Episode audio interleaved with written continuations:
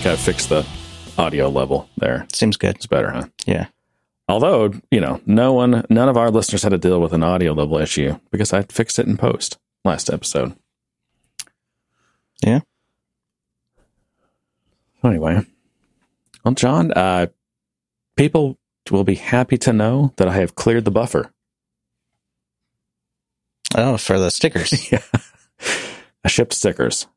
Did you get that last one that came in a couple of days ago? Yes, I did. Okay. In fact, that person, and I think that was another. Um, you know, we must we have must have. I don't ever look at this, but we must have a lot of listeners uh, in Australia, New Zealand, because we ship a lot of stickers there. Oh, maybe.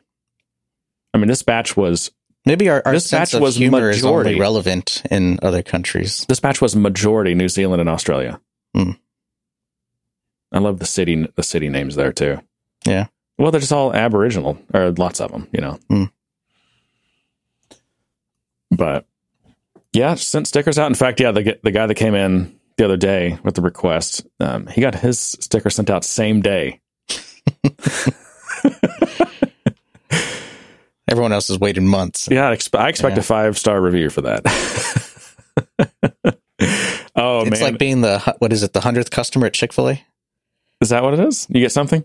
You get it free. Oh, I didn't know that. Just every day, the hundredth customer. I don't. I don't know. I just I got it once and Oh. found out it was a thing when Never I got it. Yeah. They're like, "You're the hundredth customer." I'm like, "Okay, cool." Like you're you don't have to pay. Huh. That's interesting. Um, It's funny because I had I had ordered for a family. It wasn't like just a like me. It was like four meals. you should have said, "Gosh, I wish I'd have known this." I Yeah, would have gotten the party platter. Yeah. the poo poo platter. I, I don't know. You know what that is? No, I don't know. What is a poo poo platter? I don't know. Uh, and you, you spell it like poop, like poop poo, or is it like p u p u? No, it's p u p u. Poo poo platter is a tray of American Chinese or Hawaiian food consisting of an assortment of small meat and seafood appetizers. Oh, okay. what a weird name. I know. Probably comes from this. Just no one could pronounce it in, Yeah. in America, so they just shortened it to poo poo. I guess some marketer thought it would be a great idea. anyway, so uh, I wanted to rant on something. Oh, what a coincidence! So do I. I know. Well, hopefully mine won't be. Uh, mine's not as germane, but still we'll get it out of the way. But I, it's been so long since I've shipped stickers that I had, didn't even have like the Dymo label printer software on this computer. Oh, yeah. Did it install?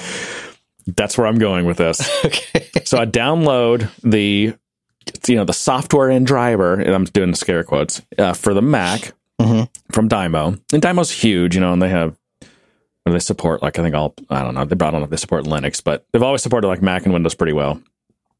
And so I download. Of course, it's a 280 megabyte download. I'm just like, what? What, the fuck? what is this?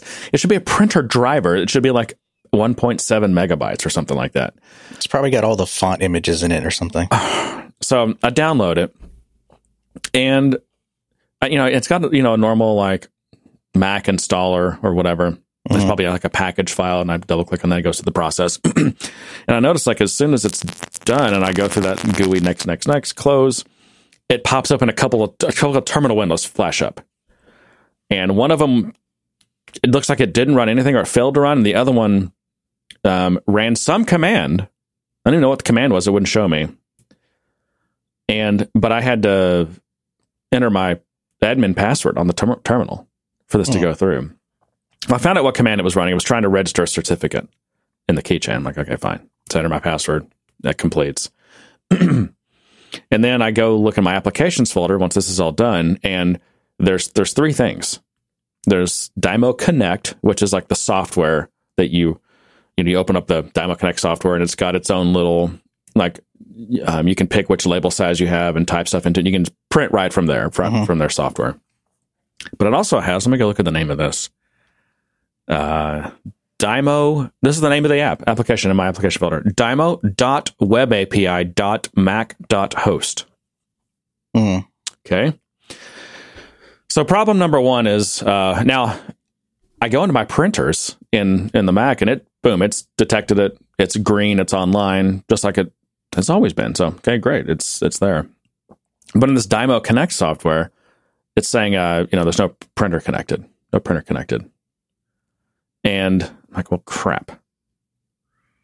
So then I'm like, I'm well, let me try to launch this Dymo Web API dot Mac dot host thing. So I try to launch that, nothing happens. So then I'm, I'm, you know, I'm, I'm googling, I'm, and there was nothing useful about this on Dymo's website. I just had to find another kind of like janky question and answer sites or whatever tech support help sites, Mm-hmm. and I I found some things, and there were some things that were- talked about the certificates. Like you need to like just try to like remove the old certificates and reinstall and let it do that. So I actually did that. Remove the Dymo certificates from Keychain, reinstalled everything, didn't fix it. And then I'm like, well, crap. So I open up the the um like the Mac console, and I you know enable streaming of the console, which is basically everything that gets written to system out or system error. I don't know how. I'm not sure actually which stream that is, but it's it's a fire hose. If you've ever turned that on and looked at, it. have you done that? Mm-mm. Yeah.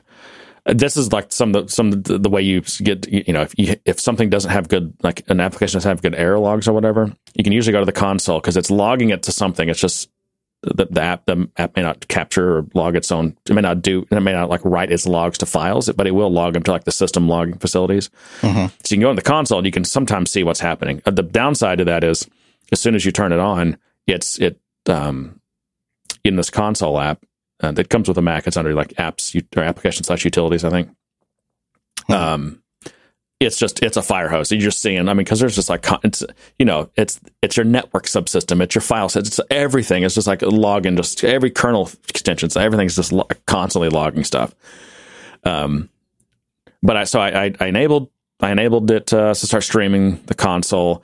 I then I open up the Dymo app, try to print.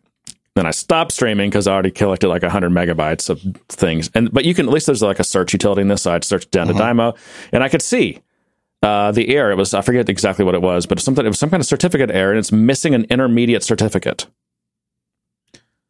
I mean, because I can see the Dymo. It's they call it their. It's their basically their root CA certificate. Mm-hmm. Um, so they it, it's basically like a. I guess they're, they're their own certificate authority. So they it installs that, but there's no other Dymo certificate. So I'm, I suspect that for some reason there is another certificate that is signed by that certificate, that root certificate that needs to be installed. And the whole reason for and well, it's missing, so that's my problem. But I don't even know where the certificate is. I the, the installer won't install it, and the, the, this whole problem is unnecessary. It's caused by the fact that they implemented this Dymo application as like a, a local web server with its own certificates. And when you print, it uh-huh. goes to like this web server, and then the web server captures it and then actually sends it to your printing subsystem. Stop with this bullshit. This is unnecessary. This is way over architected. Yeah. This is what happens when your your chief architect nerd get, like nerds out and wants to web enable everything and you know learn uh, implement all the things he just read in the latest book or you know he saw on Stack Overflow or something. Yeah. This is bull crap. People have got to stop doing this.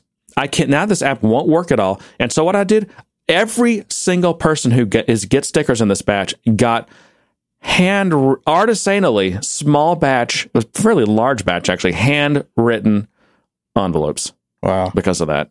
Wow. And I never write anymore. And after like the second one, my, my wrist is already hurting. My hand's hurting. I'm like, I have so many more to do. It took me an hour to write all these envelopes yesterday. Wow. So I don't know. Maybe at some point you can give me some tech support and we can see if we can get that that I don't know if I can. I mean, I just don't know what to That- do. it, they either did it for DRM purposes or they did it because some of these printers they have they have a way to connect to them directly through Wi-Fi.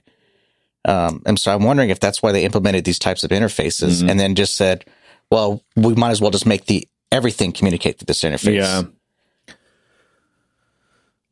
Yeah. One interface to rule them all. Yeah. But it's a pain. That's ridiculous. Yeah. And it's not like I'm on a new operating system. I mean, whatever. What is this one called that we're running now? The, I'm on the latest, I think. It's Oh, I- you know it's been out for a long time. Um, it's not that. That's not the problem. Monterey. Yeah. But it could be the M1s too, though. The M1s have been a bit iffy on certain things. I really haven't had any issues. I've noticed quirks. I haven't been you know keeping what? a list, People- but I've noticed a lot of quirks. yeah, but I but are you just assuming that it's the M1 causing your quirks? I can't be sure. Um, like IntelliJ's latest update, uh, my the IDE will flicker, and it turns out they're using Apple's Metal API or something yeah. for the for the UI graphic rendering Mm. and things like that. So I don't know if it has something to do with the Metal API or the M1 in the Metal API or what, but it, it'll flicker. Yeah, that's hard to say. I mean, it could be, but I I do think that uh, I mean, I'm, there's no doubt there's there there are issues, um, but I think I think the Apple Silicon or silicone, as you would say, um, I think it gets unfairly blamed and maligned for things that it's not responsible for. Possibly. I, I'm actually been amazed. Um, all the virtualization stuff worked, and you remember I, a couple weeks ago I told my win my story of getting Windows running, and um, that ended up working luckily, but but um, because I had installed Windows 11, the newest one, and it just has happens to have great support for ARM, so there was no emulating happening. I, I just kind of assumed I didn't really think about it that you know your Parallels and like VMware Fusion or whatever that they would to just do the emulation. Like I can install Windows XP if I wanted to, but you can't. They don't emulate.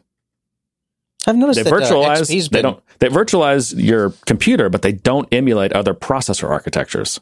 Hmm. So don't. Like I said, the reason I got Windows to work is because Windows 11 supports ARM really well. Hmm. Supposedly, I mean, it worked fine for me for what I needed to get done.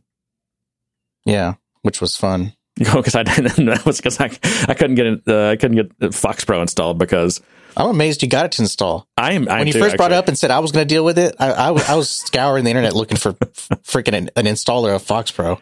Um, no, and I just, It I didn't I didn't realize that the stupid install UI That was that, bad was, design. that was clickable. Although I I was aware of it, I just thought you clicked it and it didn't do anything. no, I just I didn't know it was in a clickable. I didn't know it's clickable. Yeah, because that's that's normal Windows installer UI. Do they still have that webby looking Yeah. UI? Really? Yeah. Well, I haven't done it recently, but Okay. for the longest time, yeah, it was that kind of when they kind of switched to kind of this hybrid web UI type thing. It was actually still Windows component rendering, but they rendered it to look like web.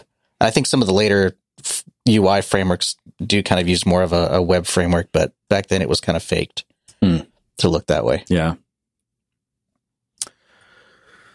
So uh, yeah, we we need to get that fixed before the the next batch goes out. Yeah. So speaking of stickers, though, um, if people do want to get, you know, last minute requests in before Dreamforce, I can I can probably I can probably do another batch, another batch. And Why don't you you, just stand on we- the corner and hand them out? well, that's I could do that. Um, there are good places to hand them out. Yeah. but um, no, I uh, we we still have a lot. We have a lot, and we probably used half of them. I can't remember how many we ordered. Three thousand, something like that. I don't know. yeah, I wasn't part of that order, so Um, I don't remember how many. It was thousands. yeah. We've sent a lot. We have. I look back at this rest. We've sent a lot of stickers out. I wonder how many we. Or maybe if your fr- your sticker needs a refreshing, you know, maybe it's That's true, gone yeah. a bit worn. And although our logo got a new is meant to be worn looking, It is. I, I, no, I, it's I, probably just aging. I agree. A good a good natural patina on that Yeah. logo is really going to help it. Um, Yeah. We've sent a lot out, but not near enough. We've sent 568 stickers out. Uh, We really, we need to send a lot, and we have a lot more listeners than that. So I believe you actually. so listen. Okay, this is this is a, an appeal here, dear listener. If you have not gotten stickers from uh, Good Day Sir stickers from us, send me an email info at gooddaysirpodcast.com. Send me your your uh, your um, mailing address because we can ship these everywhere. I got a bunch. I just stick a bunch of stamps on it, hoping, hope, you know, hoping that it gets there. I actually do. I do look up what the, um, you have to look like what the country it's going to. There's the, the U.S. Postal Service groups countries into these pricing codes. So you have to Mhm. figure out the pricing code for the country it's going to, and then you can go to like the pricing chart for like first class letters. Um, and you can see like what the charge for that is. And then I just have to put enough stickers on there. By the way, forever stamps, because that's what I have is forever stamps. Those are worth 60 cents now. A stamp is 60 cents. Yeah, so it's now now it's an investment commodity. Well, in fact, I bought some of these stickers. So these uh, stamps, I found an old pack that I bought a long time ago that I f- I found it in the back of the drawer. Mhm. And I'm like, oh my, I probably paid like 40 cents for these. Now they're worth 60, which is great though, because, you know, it's like, I mean, because it can take three of these uh, to Mhm. get stickers to certain places. yeah, so But yeah, we can send them anywhere. So please, info at gooddaysirpodcast.com.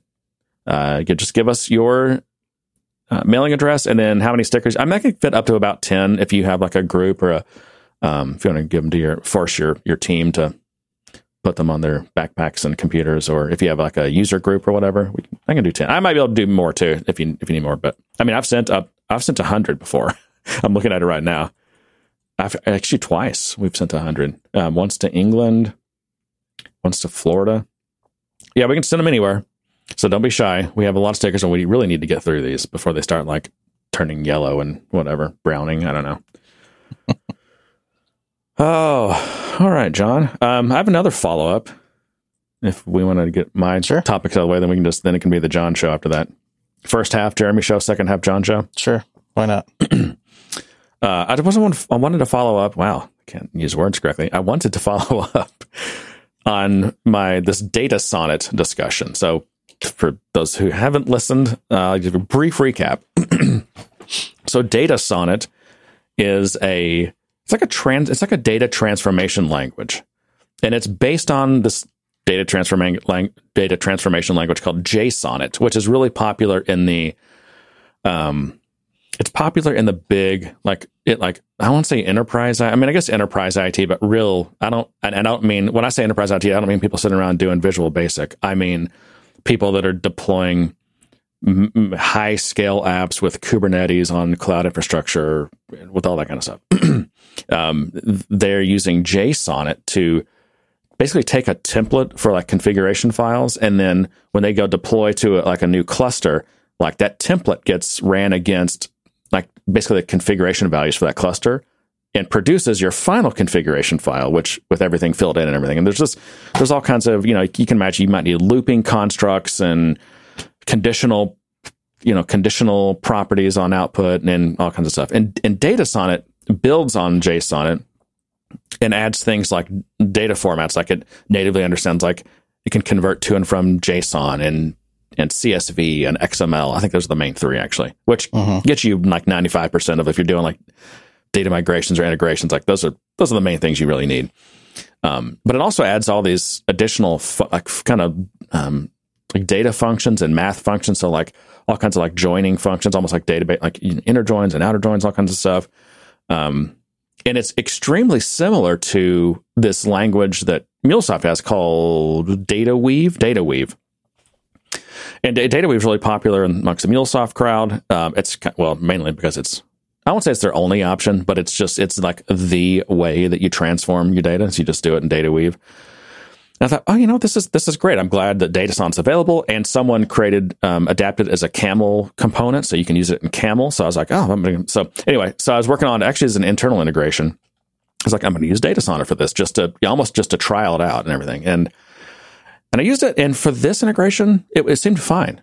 Uh, worked well. It's pretty easy. I mean, it's fewer. It's it's I- you know you could argue the here's the argument. It's simpler to maintain because you have like fewer kind of files involved in your integration because I can just m- tunnel the DataSonnet transformation in is just as a string inside the rest of this integration, you know, kind of config. Um, so arguably it would be simpler for if someone else was coming along who maybe wasn't like a, you know, programming person or whatever, they could maybe make some changes or something. I mean, uh, you know, that argument usually that that, that stuff demos well, but in, but in real life, it doesn't really work out that well. But anyway, I was it seemed fine, and I was like, oh, this is not a bad experience. And then so I go back to I'm working on um, started a, a, a different integration. This is for a client integration, and I was like, well, I'm gonna I'm gonna keep rolling with, with DataSonnet here. I got one transformation in, and this was these tra- these were not complex transformations, but there's enough going on that I, I bailed on data on it. it. It could it can do it. It can do it Mhm. all. It's just it, it it is not the right tool for the job. So I I go back. I went back to you know using uh, Kotlin for my data because it's Kotlin is uh, it's just such a nice language. Um, syntax is really is really nice. There's you know you don't have to have semicolons and every expression is a value. So there's it's great for data transformation. And the great thing about doing these in Kotlin is like uh like for like if you're doing sales like with the Salesforce integration, like the way I do them, I always have um generated like um like DTO classes Mhm. that are generated from the, from your org. And so and it's they're all typed and everything. So I've got, you know, strongly typed representations of every object that's in Salesforce, the right data types, So my my again my IDE autocorrects everything. If I try to assign a the you know wrong value to something like a different wrong data type, you know IDE instantly tells me, and it's like, oh, you should just like cast this to a string, or like, or what is the, you know, like it just does all that. Um, and when and when the when the transformations gets more complex, Kotlin just completely shines, and that's where these like these low code things just totally fall apart. I mean, it just again, you probably can do it. It just you shouldn't. You're going to have a way more brittle product in the end that is scary to make changes to, that's harder to test, that's not near as testable.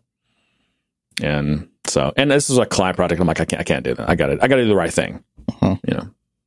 So, at what point did it stop being useful? Um, when the when the transformation started getting more complex and and like with like lots of nested objects and stuff, and then I'm uh-huh. just like, uh, and I can't remember. There was something else too. There was some kind of type conversions or whatever. And I'm just like, you're just flying blind, tunneling another language in a language. It's almost mm-hmm. like you know, like applications where you know, like maybe writing a C sharp application, and you just you just have SQL tunneled in, like you know, it's, it's an application that talks to a database. You have SQL tunneled in, like it's just it's a it's a that string of SQL. And I know with IDs nowadays actually can if you set it up right, like set up your Visual Studio, yeah. it, it, can look at the database and see the schema and then help you out with that stuff now. But before that, you know, it's like you're just tunneling a black box into your C sharp application here. Yeah. And it's just not great. Um, just not not a great way to do it. And and I knew that the tra- on this particular project the transformations were going to get even more complex, and I'm just like I I I need to switch. I need to change horses now, right? Before I get into the middle of the stream. Yeah. So anyway, DataSonnet, it's cool. I mean, it's really cool. Um, because it's it's also it's like functional and static. Um, it's hard to explain.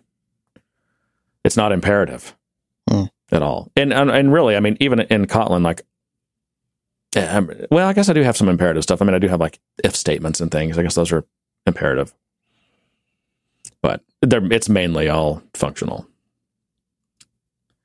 But yeah, the, just the testability um, of having my transformations in Kotlin. I mean, I can run, I get unit tests for all these. And you know, it's it's great when you know six months from now you make a change, or even as you're you know as you're building out the integration, you're making changes, you're kind of refactoring things, and uh-huh. realizing oh I can deduplicate. I've got a couple different things that are doing the same thing, so you extract it out and just having that whole test harness, you can just in like literally like because it's all it's all just Kotlin code. In five seconds, you can run all your unit tests to see what you broke if you broke anything. And is and I'm just I can't I can't forego that because it, it, ends up making your it ends up taking you way longer to finish the project because uh-huh. you end up walking. You know what what what initially it may be hard compact sand you're walking on starts turning into quicksand slowly and slowly and slowly the further that you get. Yeah. The next thing you know, you're like, just doing the smallest thing is just, it's a mess because your project is a mess because you have bad tools. You didn't, you didn't use the right tools for the job. That makes me sad. But I'm glad that, that, I'm glad that that exists. Like I said, it is cool. I mean, and there's things that I think I, I will still use it for. Yeah. Um, I just, you know, again, it's knowing, it's knowing when to use it's knowing what I know this. We say this all the time. I, I know I'm a broken record, but it's it's choosing the right tool for the job. Right. Like in this case, I got kind of part way in. It's like imagine you're I don't know you're building a little fort in the backyard for your kids, and you know you you you grab the nails you think you're right, and you're like you know you get three or four nails in, you're like I can keep going with these nails, but they're not really right. You should, you should stop right then. Go to Home Depot, get the right nails, come back, finish the job. Uh-huh. Yeah, I don't feel like I have that flexibility though. It depends. Every time you Most talk I know, about but, your eh. stuff, it, it kind of cuts into, into my heart when you say I can run my test in five seconds. I know you're dealing with a lot more platform issues than I do, but there's there's still plenty of scenarios where you're evaluating. Okay, what's the right way to do this? I've got options. You know. Sure.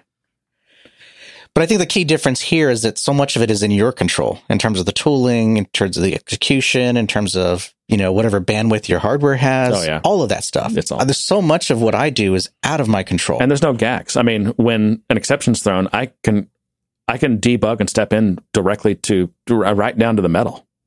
And so I can, which is great because documentation is never enough. No product is documented well enough Mm-hmm. that you that it's not that it's not that it no longer becomes useful to be able to step into any of the code and see what's happening. What's it trying to do? What is it looking for? What am I? You know, I'm I'm probably doing like most GACKs. Are, most GACKs, I would say, are, are are really user problems. Like you're doing something wrong, but you don't know what's wrong. You don't know what you don't know what you're doing wrong because for security reasons, Salesforce can't show you the exception or the stack trace or the message or anything. Um, yeah, for the most of the work I do, I can I can see it. I can all, all the way to the metal, and if I need to, and and I can also step break breakpoints and step through, which is really useful when you when you you can't quite tell what path something's going through to know what you need to do or change or what's happening. It's like, Mhm. oh, just set a breakpoint and then step through it. You can see what's happening. Set breakpoints and watches and things like that. Yeah. So I just yeah, I uh, not having that stuff is just makes Jeremy a sad developer.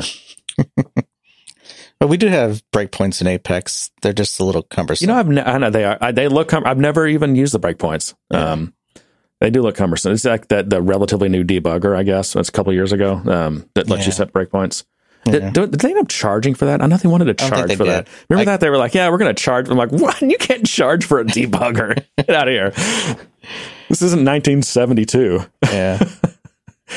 but it works kind of odd. And I don't know if this is just the Illuminated Cloud's implementation of it or if this is just how it works. But essentially, it takes the it takes a full trace log of everything that happened, and then it kind of reproduces the steps based on that log. It's not like a real time monitor of the execution. It's more of a let's play it back type Yeah, thing. yeah. You know, it's it's recording it and then you're playing it back. Which, which you know, that can be very useful. Yeah. I mean, it's better than nothing It's for sure. than- and it's it's, and I. I have managed to solve some bugs by way of it, just seeing how it skipped over something I intended it to go into, which isn't always evident in a unit test because sometimes when you're setting things up in a test, it's running that code and then you try to, uh, and then you try to actually execute that same block of code within a test framework.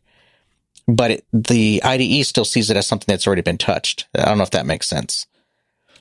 Yeah, I think so. Um, Um, and what I really want to know is is what path it took during that particular moment of execution. yeah, Uh, and the breakpoints help me Yeah. get that. no, that's very useful. Glad they added that. Yeah.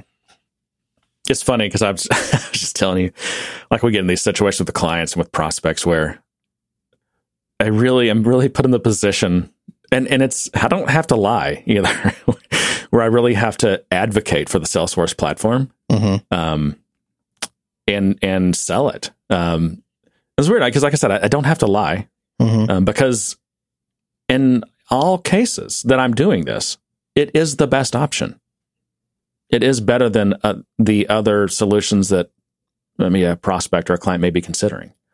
Um, and if it's not the best solution, then I won't I won't advocate for it because that's you know we're actually an honest consulting company. We try to be, you know, um, and I'm not going to advocate for something that I don't believe is the right thing. Um, I feel like that long term just reduces reduces the value you deliver, which hmm directly, in my opinion, correlates to the value you receive. Yeah. Um. But yeah, no, it's it's funny how I, I am often in this position where I'm I'm I'm bragging on the platform and selling and and describing in detail like architecturally why it's the right choice compared to other offerings that are out there. I think our industry lends itself to that because there's so much legacy that has not been brought brought mo- been modernized. Um, that a lot of that tooling and just uh, industry focused stuff that's out there just isn't relevant or as relevant as it could be. Like It's like they What are you developed talking it about? and Like, it an example? stagnated. Well, some of these some of these tools that because we do a lot of education and stuff. A lot of these tools that these ed- I've seen them, and they're archaic. They're not modern. Oh yeah, I mean, we have a we have a client that's that just is in the middle of a like a I guess an implementation of um one of these big, you know, s- software packages that that universities run hmm to like manage all their students and all their academics and curriculum and everything. And it's a brand new implementation. And it uh, sadly, this is really kind of a state of the art system, but it is so incredibly crusty. I'm just I'm shocked hmm that this is still a leading and one of the most successful options out there. There are some people in that space that are trying to disrupt it. Uh, there's um, there's one that runs that I think they built on the Salesforce platform, which I do have some misgivings about that. I just can't imagine that working well. But um, again, a lot of benefit. There would be a lot of benefits to it because you get all the platform and CRM aspects and communication mm. for kind of for free. I mean, not free. You're paying for it, but it's included. it's You're not homegrown in, building it. Yeah, exactly. Yeah. And it's not. You know, I mean, look at just look at the just any of the UI uh, or the or you know the just even basic stuff like email capabilities and whatever of these of these some of these kind of big legacy systems. It's it's horrendous. It's so bad. No one is, I haven't seen SAP in forever, but that for the longest time was my example of just the, in terms of UI, just horrible. It's not great. And it's it's used by just about every major company out there. Yeah. It has oh, not been mm-hmm. modernized in any effective way. Again, I haven't seen it in a decade, but when I did see it, even when it was quote unquote modernized at that point in time, it it was just a, a, lipstick on a pig. Yeah. Well, and also the, one of the big problems with SAP is, you know, you have, again, you have your typical enterprise, uh, just like a Salesforce developer, which you have to say in yeah. scary quotes. Same thing with SAP developer. Yeah. I mean, I've known SAP developers. I used to live next door to one and, you know, what it works. You have the input boxes, you put yes, stuff in it, and you hit, you hit OK or you hit enter. There's not even an OK button. You hit enter. But you have these like ABAP programmers who are designing these screens. Yeah. And that's what you get, man. I remember that early on in my development career, um, just of developers around me, they didn't care how it looked, but I did. I cared about things looking a certain way. I cared about them looking native to whatever operating system was being used. You know, whether yeah. it was XP or whatever, I wanted it to look like it was supposed to. Um, not like it was custom. That, that's built. a hard task too because these platforms really they don't help you in a way that's good enough. They didn't, yeah. and you really had to to do some some actual work to get it to to even look as close as you could. Yeah. Um, but yeah, that that's just something I've always kind of focused on was I wanted things to look good. I wanted things to I wanted the user to enjoy using the the tool. I didn't want it just to be a bunch of boxes and here you go. Yeah. Um, even even back when I was doing Access database programming, um, I was trying. Yeah, no, I remember that. Trying to do that. I mean, I've seen some of your stuff, and used to like. I mean, even like in VB stuff, you'd do you'd be doing these like Windows Win thirty two. Yeah, we had to hook to into the to the Windows API. Yeah. Um, my colleague at the time, we were both kind of the same mindset. We wanted to look, yeah, and act, and so we did the extra work of hooking into the API. The only problem is the VB data types didn't match the Win32 API. So like longs and integers and things were different formats. So it was really easy to, to break things. Um, also the responses weren't always well caught. It's just, there was, there were some issues, there were some challenges to it, but it was, yeah. You learned a lot. You learned yeah. a lot from doing it. Yep. So anyway, all right. Second, half, second like, half of the show, John. I kind of feel like I almost got some of my rant out. but this start, this all started on Monday. Um, so, uh, and my birthday is part of it because I work for this company that's very, very uh, nice about your birthday, and they say take your birthday off. So I was had it planned to take my birthday off, which was on Tuesday. Um, so Monday, I wanted to get a build out, a latest build of our application out, and I'm having all kinds of issues. I started early in the morning. I knew it was going to take a while to do the build, so I ran the command and let it sit there and ran, grabbed some coffee. I think at some point it was still running, went and grabbed some breakfast. Still running. And when it finally returned, which was about 45 minutes later, which is never do, never does that. In fact, my normal default wait time is about 20 minutes is what I set it at. I think I set it at like 25. Um, which means after that point, it stops polling yeah. And you have to start running the command manually. So here I am running this command Sorry, manually. what were you, what were you, you run, spin up a Try, scratch org or something? I'm trying to create a version of the package. So okay. what you do is once you're ready to submit this package and get it out there, in my case, create a beta so we can start testing it, is I need to create a version of that package that I can install. And that's, that's the command I ran was to create this, this version. Uh, normally it does take around 10 to 15 minutes, which in of itself is a problem, but you kind of accept it for what it is. But when it starts getting up to past 25 minutes, 30 minutes, 45 minutes, even up to almost two hours. In fact, I think the last, the longest I waited for a build to go through was almost three hours, and that was on Wednesday. Um, so you, so you got to imagine that on Monday, I'm trying to get this release out. And unfortunately, I was having errors in the build process. And a lot of it stems from the fact that I can't, I can't, there, I'm not installing profiles, but the profile that I'm using when I'm developing has access to everything. So what ends up happening is I run the build and I get all these permission errors, either in testing or something, because I'm not submitting profiles, I'm submitting permission sets. And for some reason, that permission set either doesn't have what it needs or something. And so I'm getting all these issues that I have to deal with. And so that means on a normal build day, I might have to build it two or three times just to resolve some of them. When you say build, are we talking about uh, uh, creating the creating the version? version, The version, okay. So it runs all tests and everything when you create a version. Right. It has to, because now it's required. Um, Well, what if what if the what if the way your package works is once what's installed, then the administrator edits profiles to give access to things, and you're you don't ship any profiles or permission sets with your package. That's a that's a valid case. Well, How do you, how are your tests supposed to succeed in that?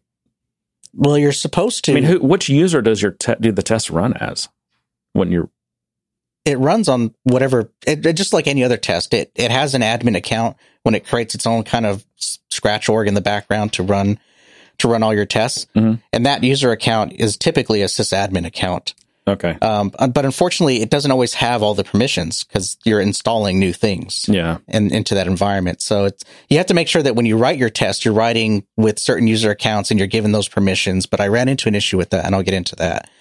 Um, so it's normal that I come across this. It's normal that I have permissions that need to get updated. That for some reason we're working in dev, but not because for some reason I forgot to, or someone added a new field and I forgot to add it to the permission set. Um, we don't ship profiles, but we do ship permission sets. Um, and so it's normal to have two or three cycles until I get it. Um, I might be mitigated if I started running nightly builds, but that's just a whole different topic. Either way, build day, trying to get this out, but it's taking hours.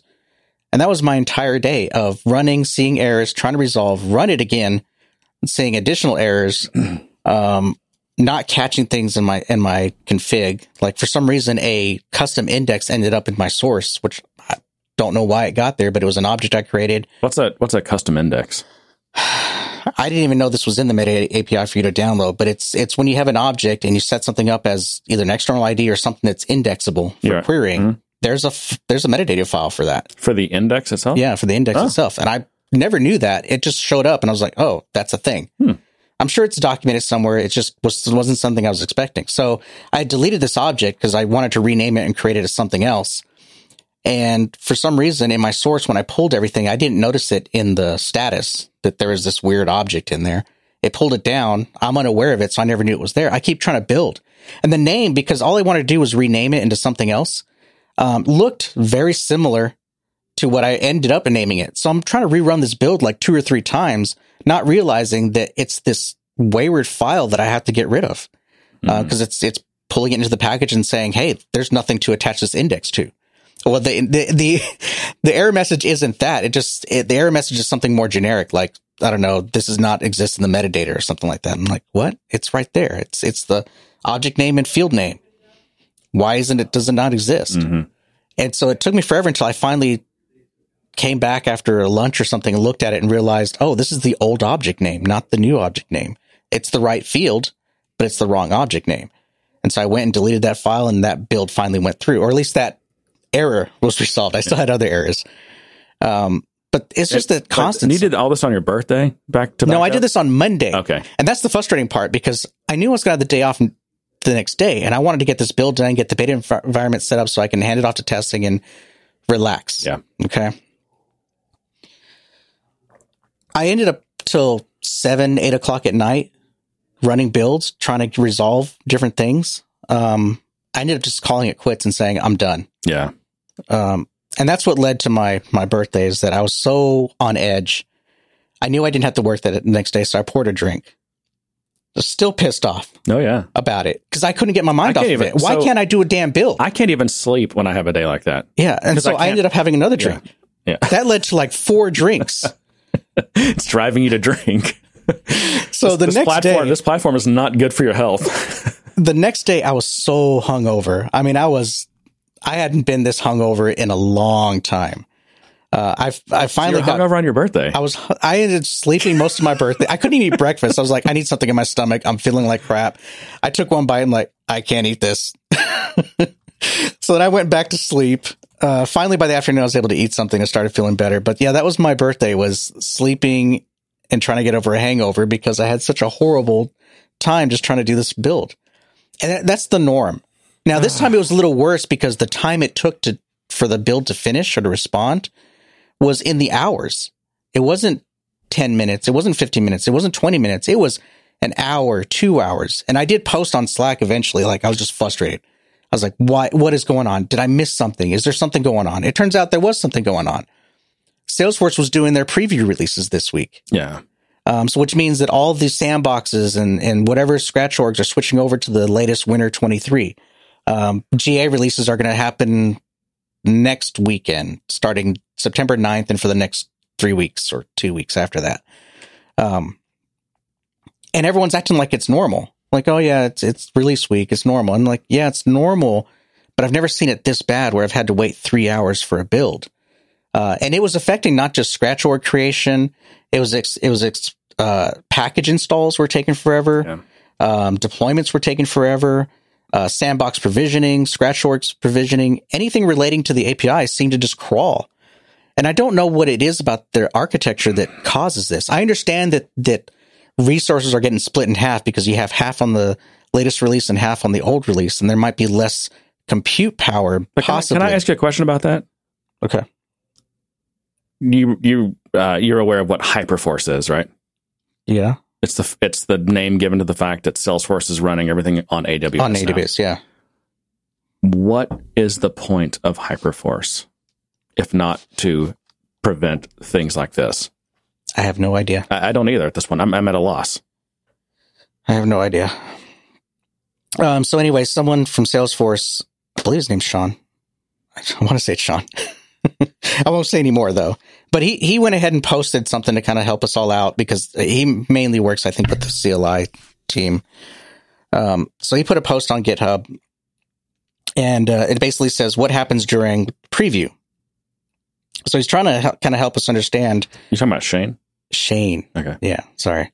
Uh, he's trying to help us understand what is going on during these release cycles. And I think it makes sense to a certain point.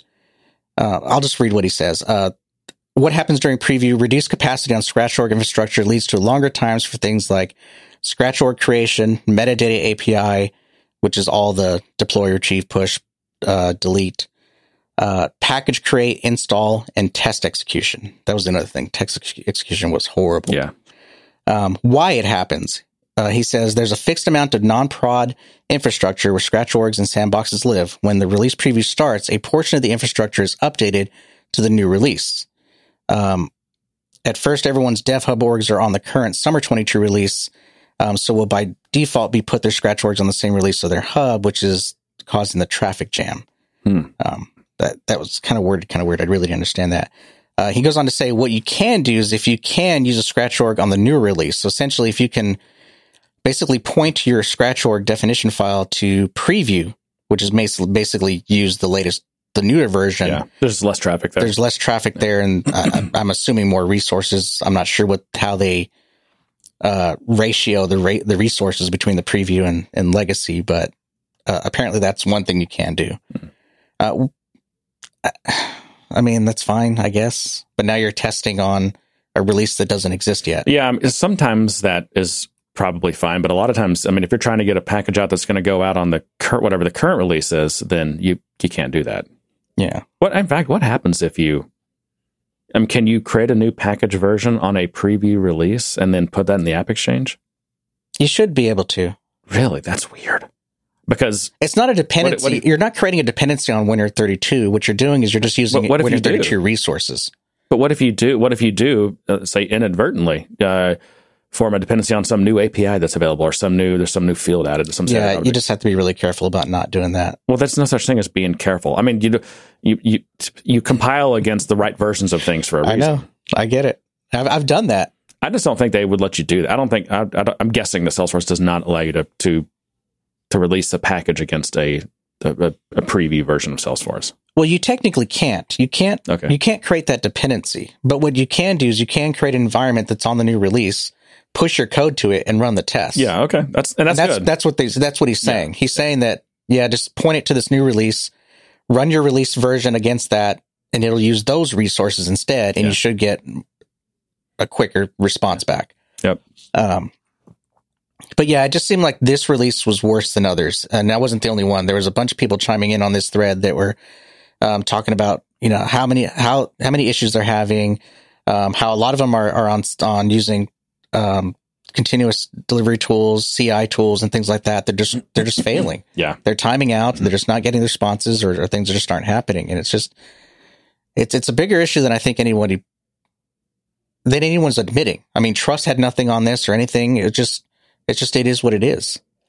Uh, and if it wasn't for someone posting and saying, "Hey, it's release preview week," I probably wouldn't have known. tell you what the fundamental problem is. The cloud is kind of BS.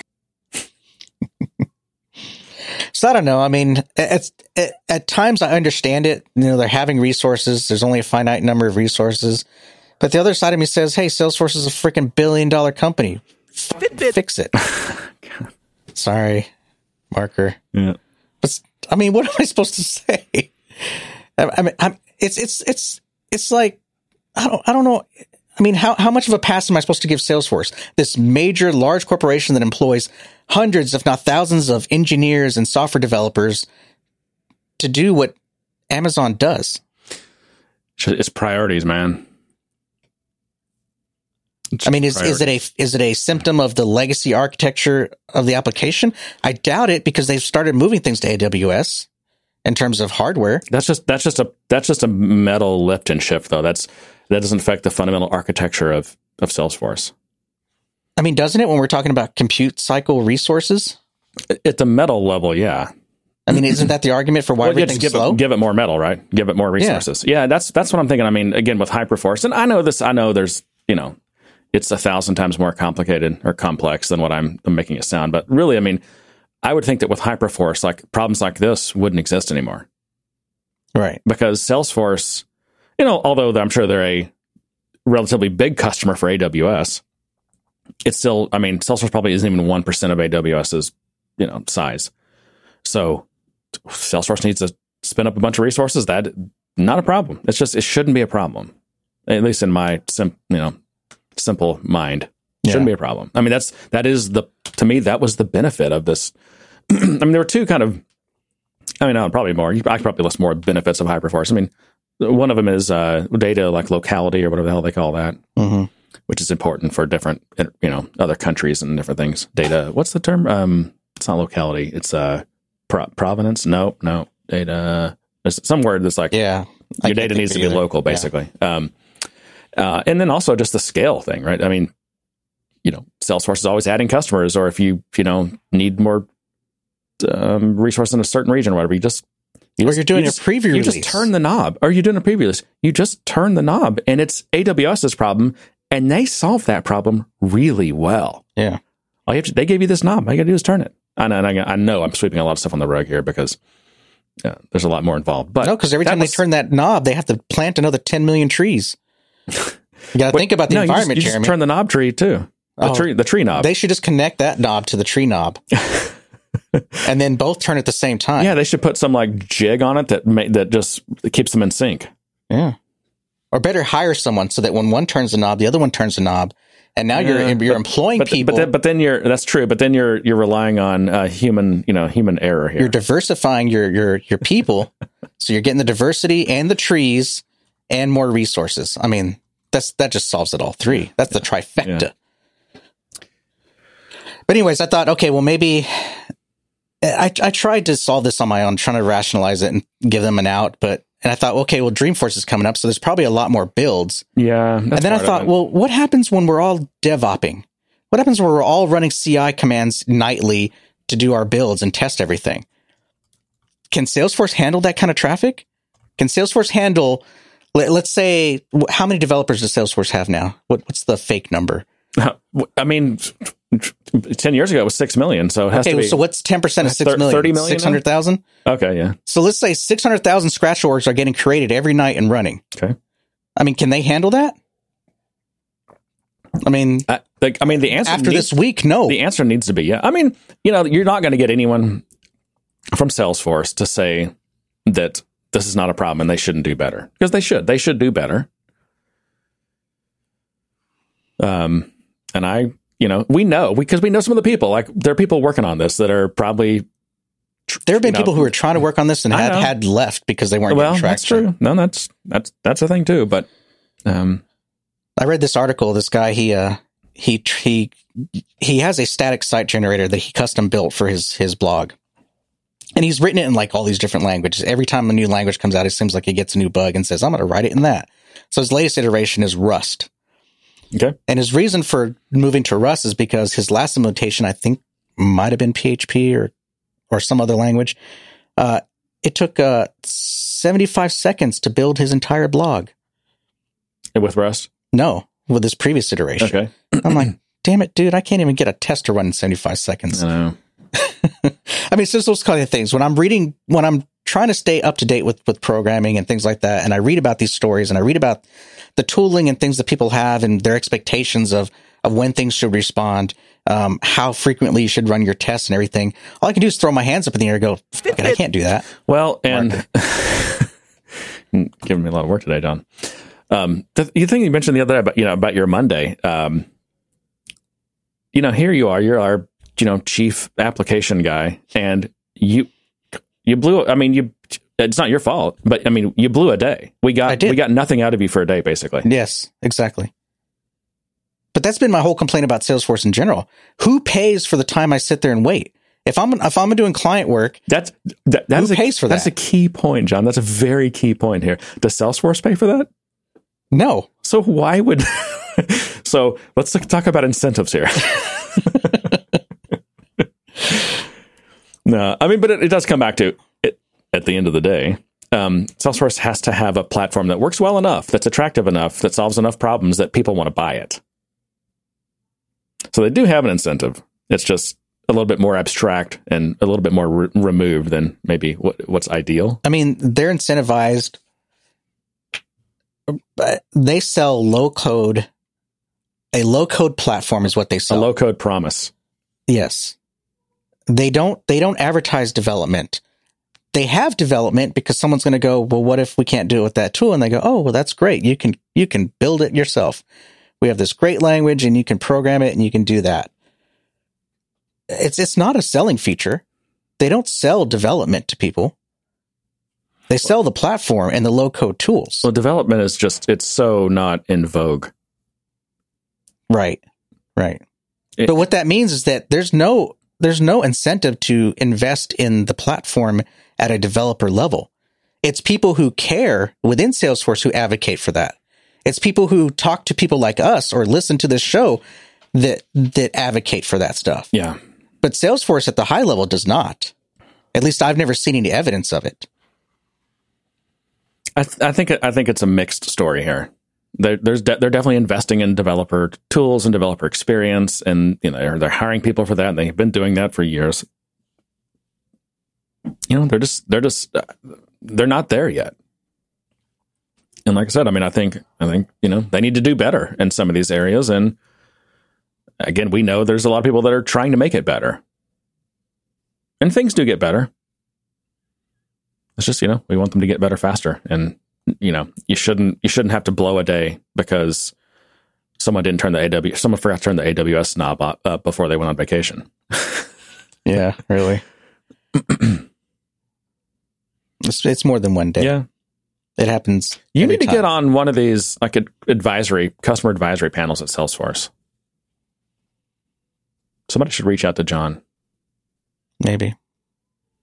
There I- are people who just try to listen. There are people who try to advocate. I mean, at the the very last summit that I was able to go to as an MVP, the last one that they ever had, um, they were talking about Lightning, and I, w- I was About one of what? Lightning at the time, Okay. classic Lightning or Lightning, um, Wait, there's something. Oh, classic lightning. You can't say that. This is too confusing. or a Lightning. Okay. Okay. I'll say Aura Lightning.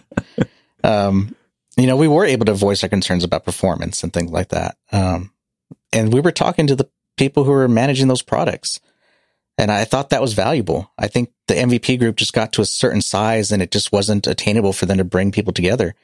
Um, I have been on a lot of calls over the years with product managers who are thinking about doing things in the platform and wanting to get feedback from the community. I've been on those. And so there, there are, there are things that Salesforce does to try to collect that information and try to get that guidance.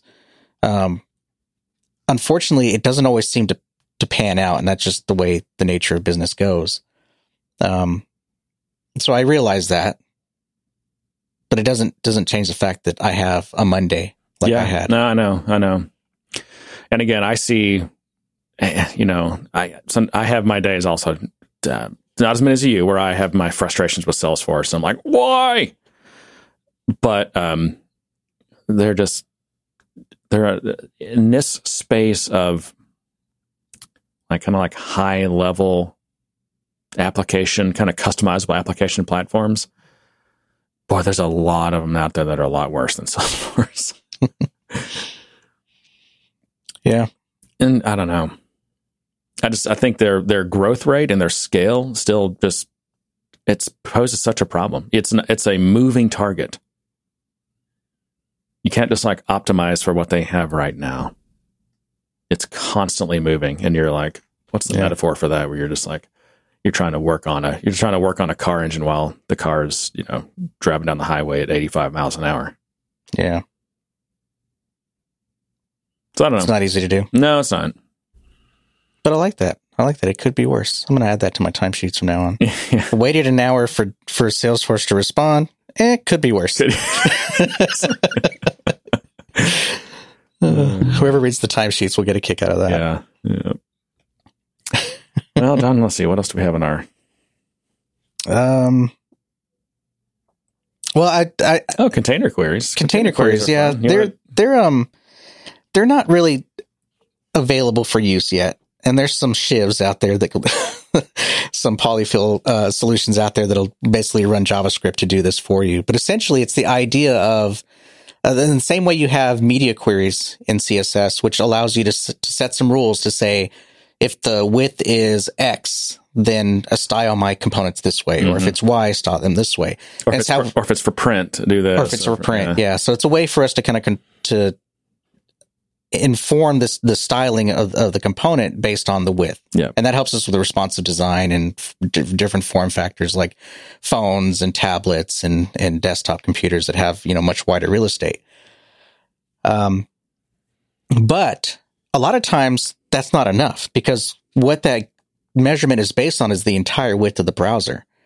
Um so if you're if you have a component that's smaller, sometimes what you want is that if this component gets to a certain size, you want it to change its layout. You yeah. want it to either reduce its content or be less noisy or just to kind of position things in a, in a, in a way that's more consumable for that form factor. Uh, and that's what CSS containers are hoping to solve, which is similar to media container, queries. Container queries. container queries mm. is that you'd be able to say, okay, if my component is X, then style it one way. And if it's Y, style it another way. And I think that's really important feature, especially for com- systems like Salesforce, where your component lives inside of this page and that page is not always 100%. Um, your component might get dragged into the sidebar, your control into one of the side panels, or your component might be center stage, or maybe your component's on a layout that has three or four columns. Um, what do you do with that? Right now, everything just kind of squishes and truncates, or you have some toggle switch in your builder that says narrow format or mm. wide format or something like that. Yep. So I think having these container queries will allow us to kind of build these components and let them to be more responsive um, in a way that we intended to, versus having these these manual yeah. toggles. Yeah, it's really useful because I mean, before I mean, uh, you're you're kind of your options for determining what the width of your component is and doing something about it was basically you could you could figure that out with JavaScript, mm-hmm.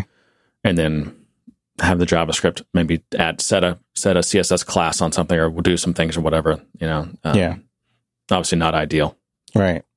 And that's kind of what you have to do. But you would basically have to hook into the window event, look for resizing, analyze your compo- your component's size, maybe in relation to its parent container, um, and then and then try to figure out how you're going to style it. Yeah. So th- there's a lot of work to do just to custom build that, and having a feature kind of ready made native into the browser into the CSS um, is definitely a, a big plus. So I'm, I'm looking forward to that. It's still early days. It's nothing we can rely on anytime soon, but at least it's on the horizon as a as a potential solution. It feels like it's soon just because I've kind of been kind of tracking the development of it for it feels like a couple of years. I mean, it, it's it's coming soon in that it's starting to make it in, as an experimental feature in browsers. Okay. However, it depends on what your policy is on browser support. If you're saying you have to support uh, IE still, Hmm. Oh yeah. which you probably shouldn't, Yeah. this is not a feature you're going to be able to use until years, Yep. until that drops off. Mhm. So, you know, if it came tomorrow in all modern browsers, top versions of browsers, depending on your your policies, you may or may not be able to rely on it yet. Mhm. So that that's the only problem with some of these these standards as they come about. It might even as soon as it goes GA, it doesn't mean that you can start using it because it depends on who you're trying to support. Or will will there be a good shiv for it, as you say? Yeah, yeah, For people who don't know, John John calls shims shivs. yeah. It's just a mental hiccup. Yeah. No. Well, it's but it's become a It's become a thing, like yeah a, a thing for the show. kind of like grape soda. Yeah. Uh, well, uh, since we're talking about design, we can talk about uh, Salesforce's Kinetic system. So this is a an, an evolution in the design system. Um, I didn't really see it publicized a lot. I just kind of happened to notice when I was looking at the design system that they had this new section called Kinetics, and what it is, it's it's it's essentially just designers nerding out on the UI concepts. I mean, before, animation on the UI. before we nerd out on like design system stuff, can we can we not just tighten up everything that's drifted and like fix all the things in setup and different areas? Can we just get that going, please? Yeah, Can we get lightning feature parity that I think still doesn't exist? I have I have noticed some changes in the uh, variable syntax or the schema for the variables in Salesforce. There, there's there's some new things in there that tell me the design system might be getting updated soon. Um, so you had like a lot of SLDS kind of prefixes on things, but now there's like a new SDS prefix on things. Um, and some of them are changing. So I'm thinking there might be something on the horizon. This is like when Apple accidentally releases like a beta build of their software that includes n- model numbers of products that don't exist yet. Yeah. I could be wrong, and it could have just been someone decided they were going to use something for someone else. There might be only internal tags that they're tagging as SDS or whatever, or I'm sorry, internal variables. Um, but anyways, seeing that that that the design system still is getting attention with with kind of adding in the kinetics format, and the kinetics format is supposed to touch all aspects of the design system because all the interactions with say a button click or or anything that requires movement um, should have this kinetic system built into it, which is kind of this sense of motion. So I was going to ask you for what the hell is the elevator pitch on kinetics, but I actually found it. Let me read this from the thing.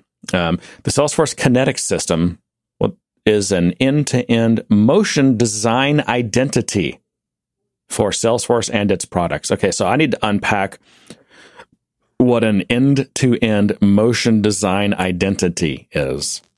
I, I don't even. My I don't even know what that means. so my take on that is that is what I was saying is that it's supposed to infect all aspects of the platform. So every interaction you have within the system should have kinetics implemented into it. So if you expand something, it should it should it should move smoothly, open and close. Kinetics. It, it's so kinetics is is, is about the motion. Yeah, yeah. Um, similar to the material design, whenever you click on something, you get a little little blip that shows up, and it's not just a blip; it's a blip on where your mouse clicked. Yeah. So there's there's there's context involved as well, um, and it's just meant to convey that something's happening, that something's going on, that the system that you're doing something in the system. Um, versus kind of these really, what you might call, is that me? No, it's me. Sorry. I'm trying to fix it. Apparently, it's not working. Apparently not.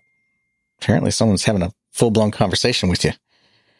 Is that coming on the recording or just us? It, it should probably is, but Oh, it's, okay. I've got. I moved on Do Not Disturb, so I'm not sure why I'm still getting that. Yeah. It's getting pushed through. Um, so, anyways, I, I'm kind of hopeful. I don't think it. I don't think any kind of evolution of the design system that might be coming up is is going to be a massive change. Like, I don't think the theme itself is going to change drastically. I think it'll just be an evolution of the components, maybe a little bit more refinement on them. Um, again, adding the kinetic motion features to it, but um, I don't I don't see any kind of major change to to the design system coming in terms of major shift in the theming. Yeah. Uh, kind of like we had in the past, where I'm- the I'm theme would look completely different. I don't see that happening. Okay. I'm going to read the rest of this too. It provides a foundational set of artifacts for designers and developers. It includes principles, personality definitions, best practices, styling hooks, learning modules, and motion tools. The intent is to enable the evolution and scaling of Salesforce kinetic patterns across our products with design system components that are pre baked with motion right out of the box. Again, that all sounds great Mm-hmm.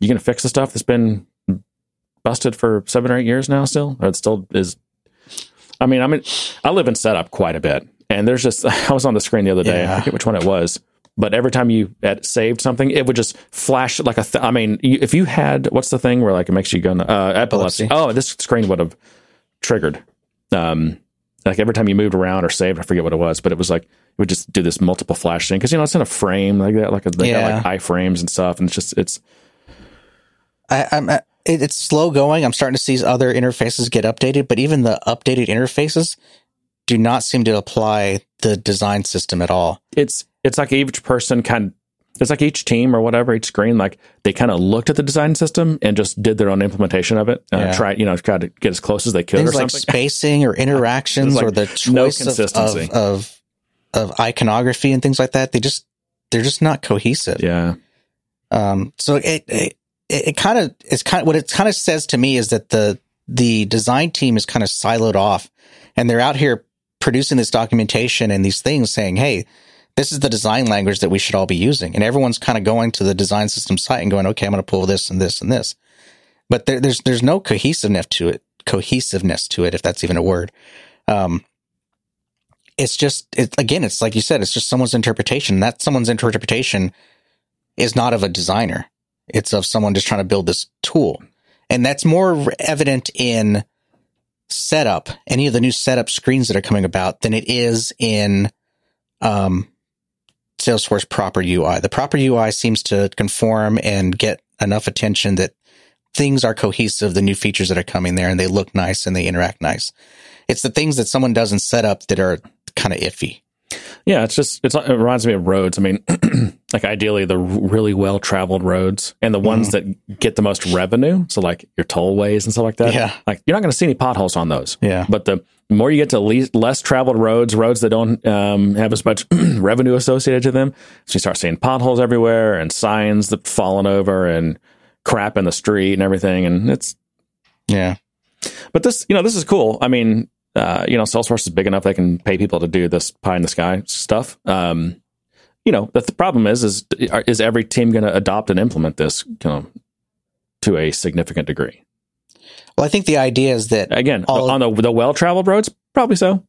I mean, But- Salesforce does have a component library that we all use. So we use the Lightning dash input, whatever. hmm I mean, we could just do input and add all this, the CSS tags ourselves, but they provide those components because it ha- it should have a lot more functionality that we shouldn't have to write build ourselves or write ourselves. Yeah. And this kinetic system is also going to be part of that. So if you're if you're using the, those Salesforce components, I imagine that they'll inherit any of the kinetic systems that they put in place for those. The problem is any of us that are writing custom components and have used the blueprints or whatever we have to to to style those or, or to implement those, we're going to have some work to to implement these kinetic systems just just to make sure we have parity with the UI. And that's assuming people care enough to do that. Yeah. So, I mean, I have I have a love hate relationship with trying to see this design system progress, um, but knowing that I myself have built things custom using blueprints, um, know that there's not always going to be an opportunity to go in and just rewrite those components for the sake of adding a kinetic system Yeah. to it. Yeah, it looks cool. I mean, I like I do enjoy that kind of thing. I do too. And I think it keeps Salesforce modernized. I mean, as our complaint earlier, you could have an application that has all the right features, but if it's not modernized, if it's not built to the aesthetics that people are, are expecting from a product that costs a lot Oh yeah. to use, um, it, it's just a waste. Yep. Yeah. Yeah, like, you know, anytime think about when you make a big purchase in life, when spend a lot of money on something, it's like Yeah. you expect you expect it to be good, Yeah. I expect a lot out of this darn laptop that right? you could buy two of two Windows Windows laptops for Yeah. the same price. Mhm. And I expect that screen to look incredible. Yeah. I expect this keyboard to work immaculate. I expect the fans not to bl- Yeah. turn on and ruin our Yeah, show. if you if you got that and you open it up and there's you know a couple of the keys were all janky and Yeah. uh, part of the screen had a bunch of dead pixels, like that would probably not be okay. One of the keys is a different font. yeah, I mean- yeah, exactly. That's a great example. yeah. That's what we're talking about when we talk about this this this drift in the design system that we see in the application. Yeah, Um, is one of the keys is a different yeah. font. No, it looks it looks like a ransom letter. Yeah. You know, your keyboard. Uh, uh, I found this other article about uh, cloud lock-in. okay. Um, the only comment I wanted to make on it was it made me think about the question of why do we care about vendor lock-in? And it opens with that. It says te- technology companies were right to care so much about vendor lock-in in the last two decades in the or in the last two decades. In the past, developers were burned by IBM, Microsoft, and Oracle services, often with few alternatives and price gouging. You know, it's funny that people still don't include Salesforce in that list yet. And I've I've been the I've been like I swear the sole voice for the past twenty years talking about vendor lock in and these and these SaaS things.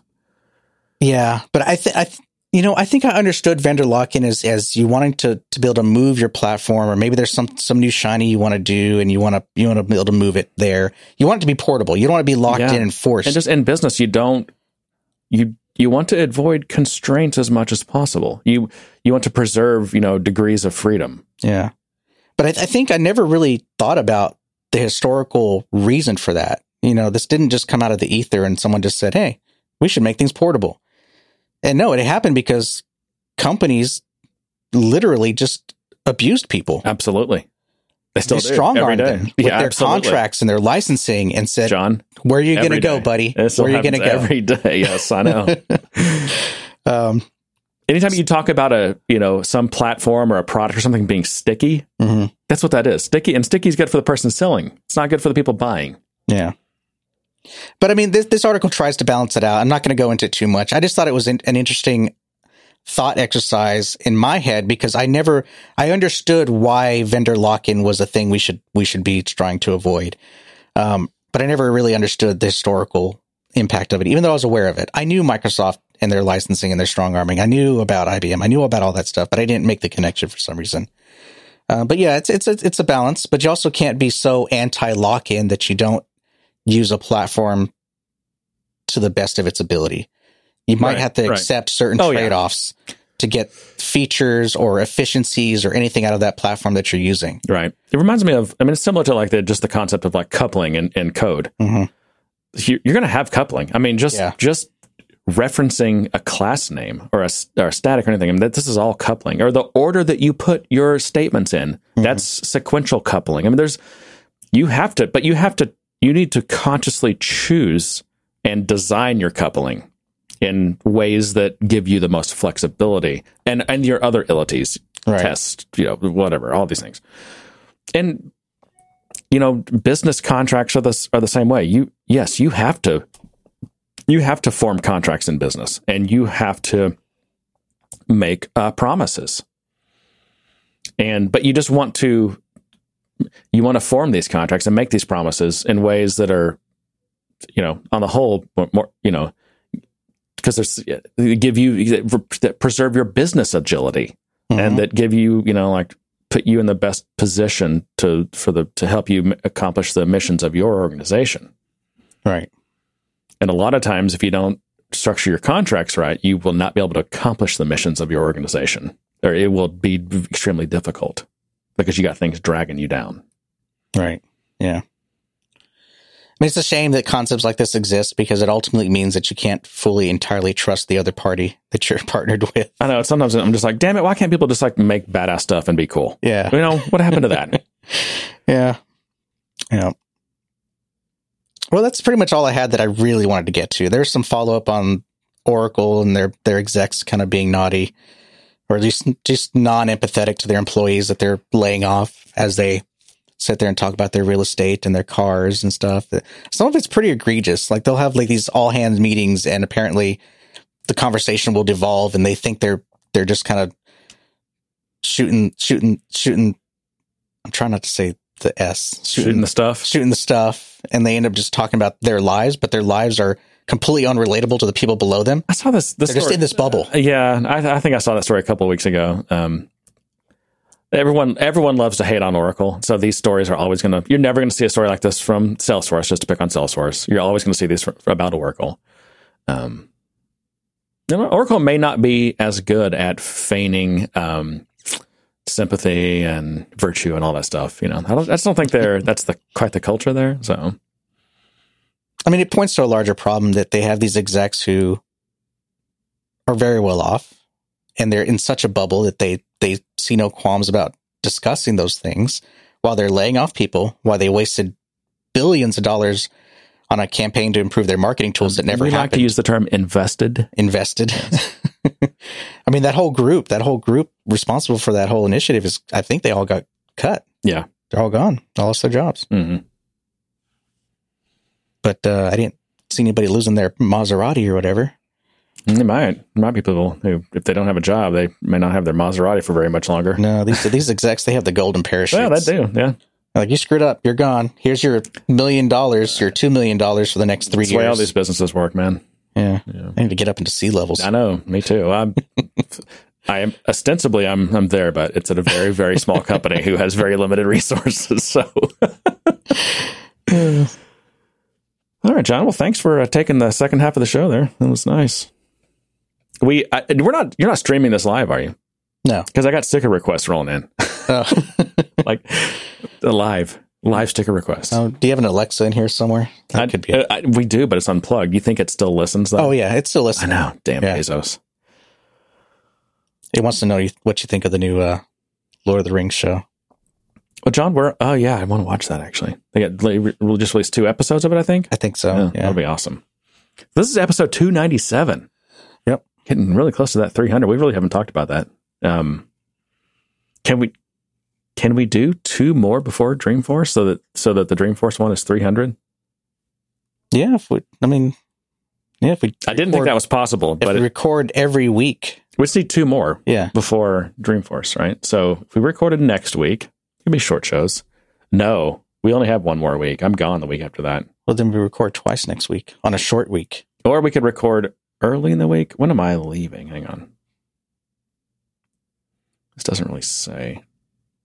Or we just delay the Dreamforce episode till till we get there. Um, hey, September 15th is the first day of Hispanic Heritage Month. Hmm. Shouldn't it be on a um, I thought it had already started. a Tuesday so we could combine it with Taco Tuesday? It's racist. No, it's not. It's, it's I just I, I like tacos.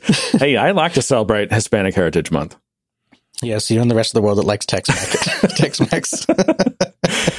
I like a lot of other kind of Hispanic cuisines as well, John. I do too. So, uh, all right, man. Well, thanks. Like I said, thanks for taking care of that. And maybe we'll do another show next week. And I don't know. I don't. I doubt we can get two more in before Dreamforce, but we can try. Or we can like record one and do, the- Split do it the thing where two. people split it. Yeah. Just leave it on a cliffhanger. yeah.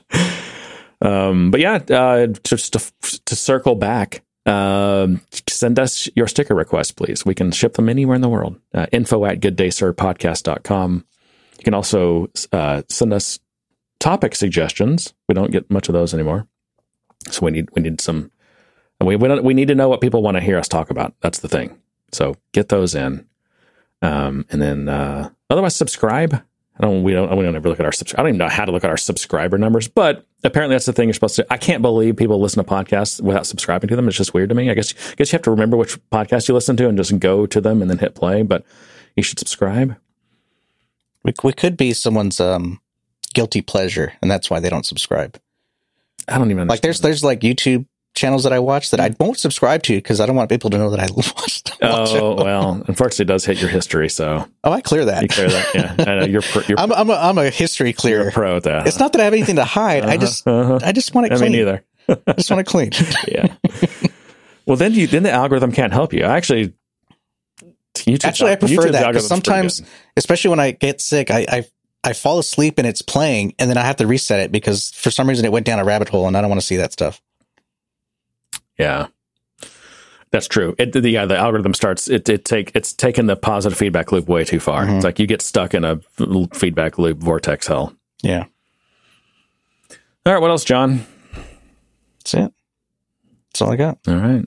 And to that, I say, good day, sir. You get nothing. You lose. Good day, sir.